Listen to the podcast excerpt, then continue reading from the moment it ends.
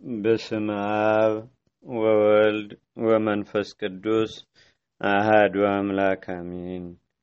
አንድ አምላክ በሆነ በአብ በወልድ በመንፈስ ቅዱስ ስም ነሐሴ 24 በዘች ቀን የክርስቶስ ምስክሩና ሐዋርያው የሆነ የመራስ ኤጲስቆጶስ ተጋዳይ ቅዱስ አባት ቶማስ አረፈ። የዚህንም አባት ትሩፋቱንና ገድሉን ሰው ተናግሮ ሊፈጽመው አይችልም። እርሱ አስቀድሞ በጾም በጸሎት በሰጊድ ቀንና ሌሊትን በመትካት ለድሆችና ለምስኪኖች በመራራት ተጠምዶ የሚኖር ነው። ከዚህም በኋላ መራስ ለሚባል አገር ኤጲስቆጶስ ሲሆን ዘንድ የክብር ባለቤት ጌታችን መረጠው። መንጋውንም እንደ ሐዋርያት ጠበቀ። ከሃዲ ዲዮቅልጥያኖስም በነገሰ ጊዜ ክርስቲያኖችን ያሰቃያቸው ዘንድ ከመኳንንቶቹ አንዱ ወደዚያች አገር ደረሰ። እርሱም ቅዱስ ቶማስን ወደ እርሱ ያቀርቡት ዘንድ ጭፍሮቹን ላከ። እነርሱም እየደበደቡ በምድር ላይ እየጎተቱ ወሰዱት። ደሙም እንደ ውሃ ፈሰሰ። ከዚህም በኋላ መኮንኑ ቅዱስ ቶማስን ለአማልክት ስገድ አለው። ቅዱሱም እንዲህ ብሎ መለሰለት፣ እኔ ከሕያው እግዚአብሔር ልጅ ከጌታዬና አምላኬ መድኃኒቴ ኢየሱስ ክርስቶስ በቀር ለረከሱ ጣዖታት አልሰግድም። ለረከሱ ጣዖታት የሚሰግድ ሁሉ የተረገመ ነውና። መኮንኑም ተቆጥቶ እጅግ የበዛና እጹብ ድንቅ የሆነ ስቃይን አሰቃየው። የነዳጅ ድፍድፍን አፍልተው በላዩ በአፉና በአፍንጫው ውስጥም ጨመሩ። እንዲህም እያደረጉበት እስከ ብዙ ዘመናት ኖረ። የሊህ ከሃዲያን ልባቸው እንደ ድንጋይ የጸና ስለሆነ ቅዱስ ቶማስ ቶሎ እንዲሞት አልፈለጉም። ሌሎች ብዙዎች ሰዎችን ያስፈሯቸው ዘንድ የክብር ባለቤት ጌታችንና አምላካችን መድኃኒታችን ኢየሱስ ክርስቶስን የሚክዱት ዘንድ የስቃዩን ዘመን አስረዘሙ እንጂ እርሱ የክብር ባለቤት በሆነ በጌታችንና በአምላካችን በመድኃኒታችን በኢየሱስ ክርስቶስ ኃይል የጸና ነውና ማሰቃየቱን ከሃዲያን በተሸነፉ ጊዜ ስለ ስህተታቸው የሚዘልፋቸው ስለነበር ስለዚህ በጨለማ ቦታ ጣሉት። በዚያም ሀያ ሁለት ዓመት ኖረ። ከሃዲያንም በየዓመቱ ወደ እርሱ ገብተው ከህዋሳቱ አንዱን ይቆርጣሉ። ከዚያም ቦታ አፍንጫውን፣ ከንፈሮቹን፣ ጆሮዎቹን፣ እጆቹንና እግሮቹን ቆረጡ። መንጋዎቹም ያረፈ መስሏቸው በየዓመቱ መታሰቢያውን ሲያደርጉ ኖሩ። ነገር ግን አንዲት ክርስቲያናዊ ሴት በጣሉት ጊዜ ስላየችው ቦታውን ታውቅ ነበር። እሷ በሌሊት ወደ እርሱ ተሰውራ በመሄድ ትመግበዋለች። ጻድቅ ቆስጠንጢኖስም እስከነገሰና የቀናች የክርስቶስን ሃይማኖት ክብር እስከገለጠ ድረስም እንዲህ ሲሰቃይ ኖረ። ይህም ንጉሥ ክርስቶስን በመታመን የታሰሩ እስረኞችን ሁሉ በሀገሮቹ ሁሉ በወህኒ ቤት ያሉትን የሚፈቷቸው ዘንድ አዘዘ። ይህችም ሴት ሂዳ ስለ ቅዱስ ቶማስ ከእርሱ የሆነውን ሀያ ሁለት ዓመት ተጥሎ እንደኖረም ለካህናቱ ነገረቻቸው። በውስጡ ወደሚኖርበትም ቦታ መራቻቸው። እነርሱም አንስተው ተሸከሙት። እየዘመሩና እያመሰገኑም ወደ ቤተ ክርስቲያን አደረሱት። በቤተ መቅደሱም ፊት ለፊት በወንበሩ ላይ ያስቀመጡት። ምዕመናንንም ሁሉ ወደ እርሱ እየመጡ ከእርሱ ይባረኩና የተቆረጹ ሕዋሳቱንም ይሳለሙ ነበር። ንጉሥ ቆስጠንጢኖስም የከበሩ የሦስት መቶ አስራ ስምንት ኤጲስቆጶሳትን የአንድነትን ጉባኤ በኒቅያ አገር በሰበሰበ ጊዜ ይህ የከበረ ቶማስ ከሳቸው አንዱ ነው። ንጉሡም ወደ እነርሱ ገብቶ ሰላምታ ሰጣቸውና ከእርሳቸውን ቡራኬ ተቀበለ። የዚህ የቅዱስ ቶማስን ተጋድሎውን በነገሩት ጊዜም ወደ እርሱ ቀርቦ ሰገደለት። ሕዋሳቱም ከተቆረጡበት ላይ ተሳለመው። አዝኖና እጅግም አድንቆ ሕዋሳቱን ዳሰሰው፣ ፊቱንና ዓይኖቹንም አሻሸው። ከሃዲ አርዮስንም ተከራክረው ከረቱ በኋላ አውግዘው ለይተው ከወገኖቹ ጋር ከቤተ ክርስቲያን አሳደዱት። ከዚህም በኋላ መንፈስ ቅዱስ እንዳስተማራቸውና እንደመራቸው የሃይማኖትን ትምህርት በአንደበታቸው ተናገሩ። ሕግና ስርዓትን ስጋዊና መንፈሳዊ ፍርድንም ሰሩ። ከዚህም በኋላ ቅዱስ ቶማስ ወደ መንበረ ሲመቱ ሄደ። ካህናቱንና መንጋዎቹንም ሁሉ ሰብስቦ አነበበላቸው። እርሱንም እንዲያስተውሉት እንዲጠብቁትም በመጠበቅም እንዲጸኑ አዘዛቸው። ጥቂት ዘመናትም ከኖረ በኋላ በሰላም በፍቅር አረፈ። የሹመቱም ዘመን አርባ ዓመት ነው። በዚህም እግዚአብሔርን አገለገለው። ለእግዚአብሔርም ምስጋና ይሁን። በዚህ ተጋዳይ አባት ጸሎትም ይማረን፣ በረከቱም በአገራችን በኢትዮጵያ በሕዝበ ክርስቲያኑ ሁሉ ላይ ለዘላለሙ አድሮ ይኑር፣ አሜን። ሰላም ለቶማስ አባላቲሁ ግሙድ እስከ አስተራየ ህብሩ በአምሳለ ውኡይ ጉንድ እስከ አንከረ ንጉሥ በነጽሮ ገድሉ ፍድፉድ ወሰላም ለዘምስሌሁ ሙቆሃን እድ አይላፈ ክርስቶስ ተሰዓቱ በፍቅድ። በዝችም ቀን ታላቅ የከበረ ሐዲስ ሐዋርያ የትሩፋትም መምህር የሆነ አባታችን ቅዱስ ተክለ ሃይማኖት አረፈም።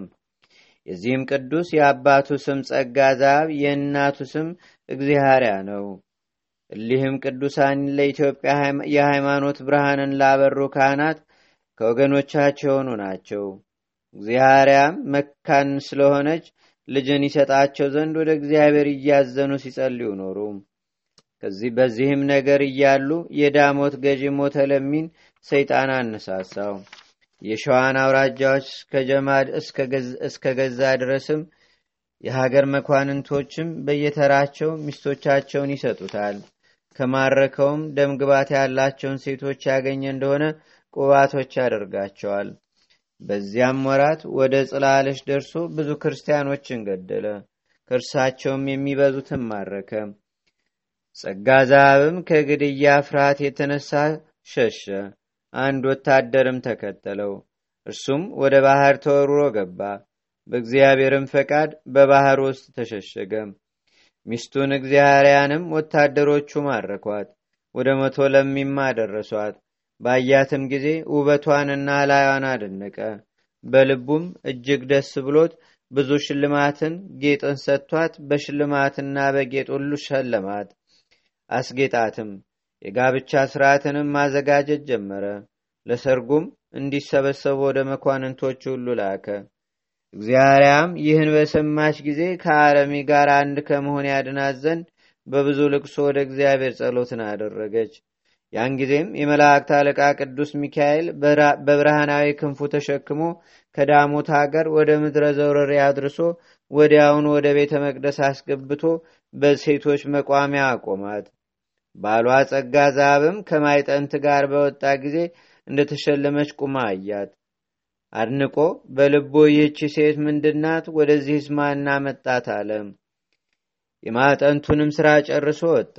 በጠየቃትና በመረመራት ጊዜ እርሷ ሚስቱ እግዚአርያ እንደሆነች አገኛት።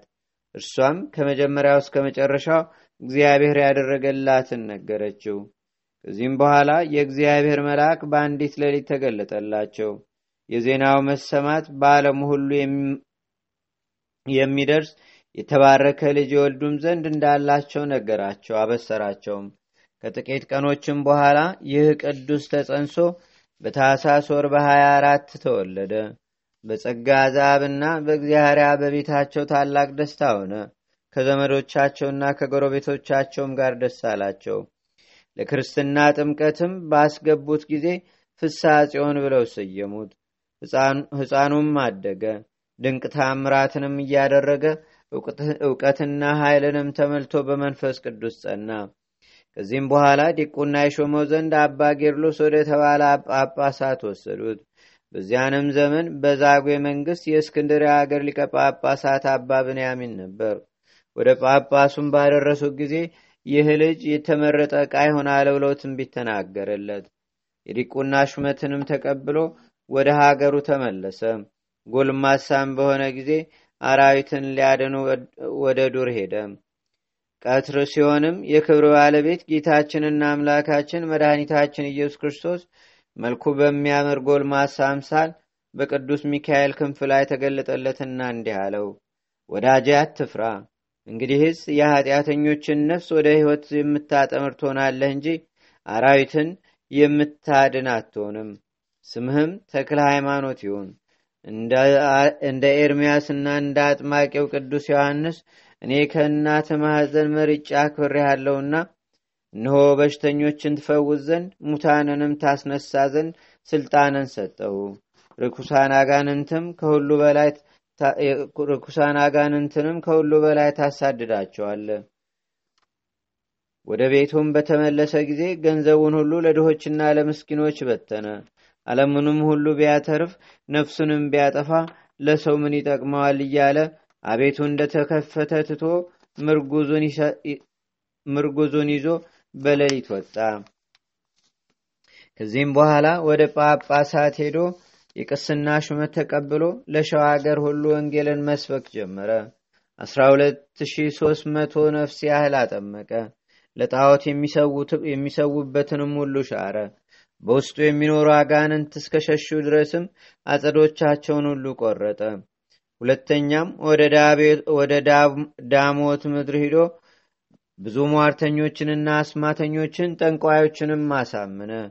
ከሃዲ መውተለሚም ብዙ ወራት ተቃውመው ተቃወመው። በጉማሬ ማጥመጃ ውስጥም በመጨመር ብዙ ጊዜ ወደ ገደል ወረወረው። እርሱ ግን በደህና ይመለሳል። ጸጋው ሊወጋው ጦር ወረወረም። ደግሞም ሊወጋው ጦር ወረወረ። ጦሩም ተመልሶ እጁን ዘግቶ እጁን ወግቶ ተጠመጠመበት። በተሰቃየም ጊዜ አባታችንን ለመነው። እርሱም የክብር ባለቤት በሆነ በጌታችንና በአምላካችን በመድኃኒታችን በኢየሱስ ክርስቶስ አሳምኖ አዳነው። የተጠመጠመበትንም ጦር ፈታለት። ቀናውንም መንገድ የሚያጣምሙ ሟርተኞችንም አጠፋቸው። ከዚህም በኋላ በክብር ባለቤት ጌታችን ስም ያደረገውን ድንቅ ታምራቱን አይተው የአገር ሰዎች ሁሉም ከንጉሳቸው ጋር አመኑ። የክርስትና ጥምቀትንም አጠመቃቸው። ቤተ ክርስቲያንንም ሰርቶላቸው የቤተ ክርስቲያንን ሥርዓት አስተማራቸው። በቀናች ሃይማኖትም አጸናቸው።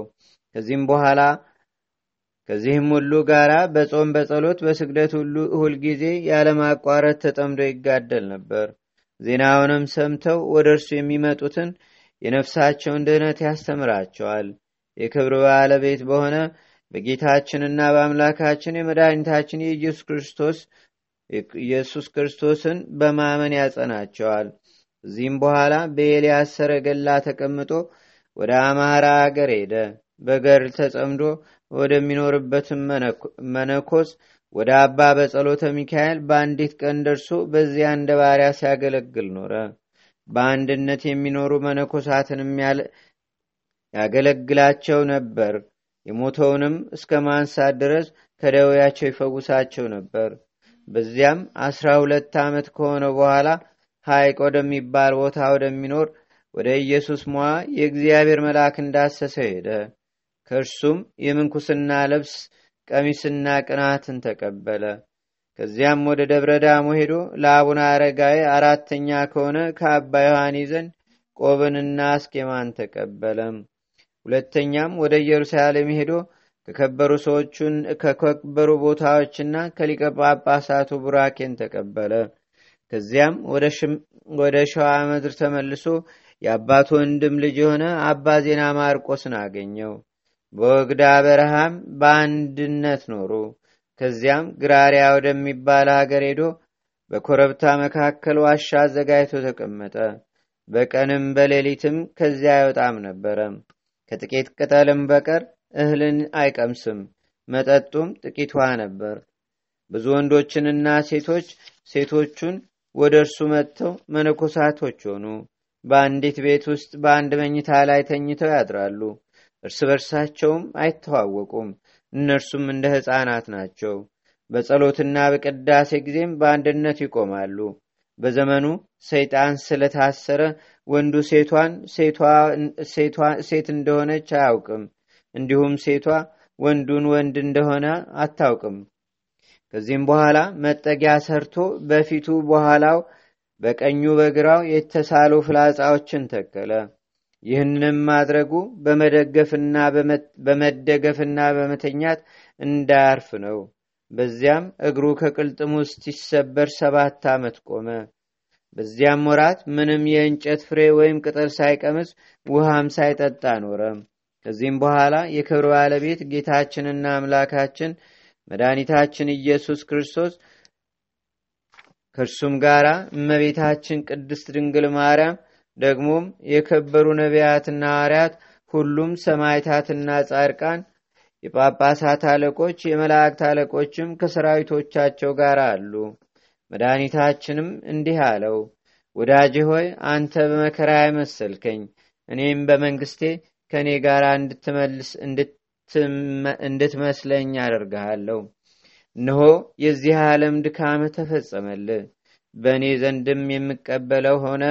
ከእንግዲህስ መንግሥተ ሰማያትን ትወርስ ዘንድና እነሆ ስምህን ለሚጠራ መታሰቢያህን ለሚያደርግ ገድልህንም ለሚጽፍ ለሚያነበውና ለሚሰማውም ቤተ ክርስቲያንን ለሚሰራ በስምህ መባ ለሚሰጥ ለድሆችም በስምህ ለሚመጸውት በመታሰቢያህም ቀን ለሚቆርብ ስለ አንተ በጎ ስራ ለሚሰራ ሁሉ እኔ እስከ አስር ትውልድ እምርልሃለሁ። አባታችንም እጅግ ደስ አለው፣ ለጌታችንም ሰገደ። ጌታችንም ከእርሱ ዘንድ በታላቅ ክብር ወደ ሰማያት አረገ። ከዚህም በኋላ ወደ አባታችን በንዳድ በሽታ ጥቂት ታመመ። ዕድሜውም ዘጠና ዘጠኝ ዓመት ከስምንት ወር ከአንድ ቀን ሆኖት በለመለመ እርግና አረፈም። በመዘመርና በማመስገን በማመስገን አክብረው ገንዘው በዋሻ ውስጥ ቀበሩት። ለእግዚአብሔርም ምስጋና ይሁን። እኛንም በአባታችን በቅዱስ አቡነ ተክለ ሃይማኖት ጸሎት ይማረን። በረከቱም በአገራችን በኢትዮጵያ በሕዝበ ክርስቲያኑ ሁሉ ላይ ለዘላለሙ ጸንቶ ይኑር፣ አሜን። ሰላም እብል እምበላ አርምሞ በጽዋዬ ኪያከ አበ ወኪያከ ረዳዬ ተክለ ሃይማኖት መዋይ እንዘ ትጸን ተስፋ ትንሣኤ አጽናይከ ለቀይ መዋይ ጋር ክሌ ወምስቴ ማ አሂረምከ ጎሬ።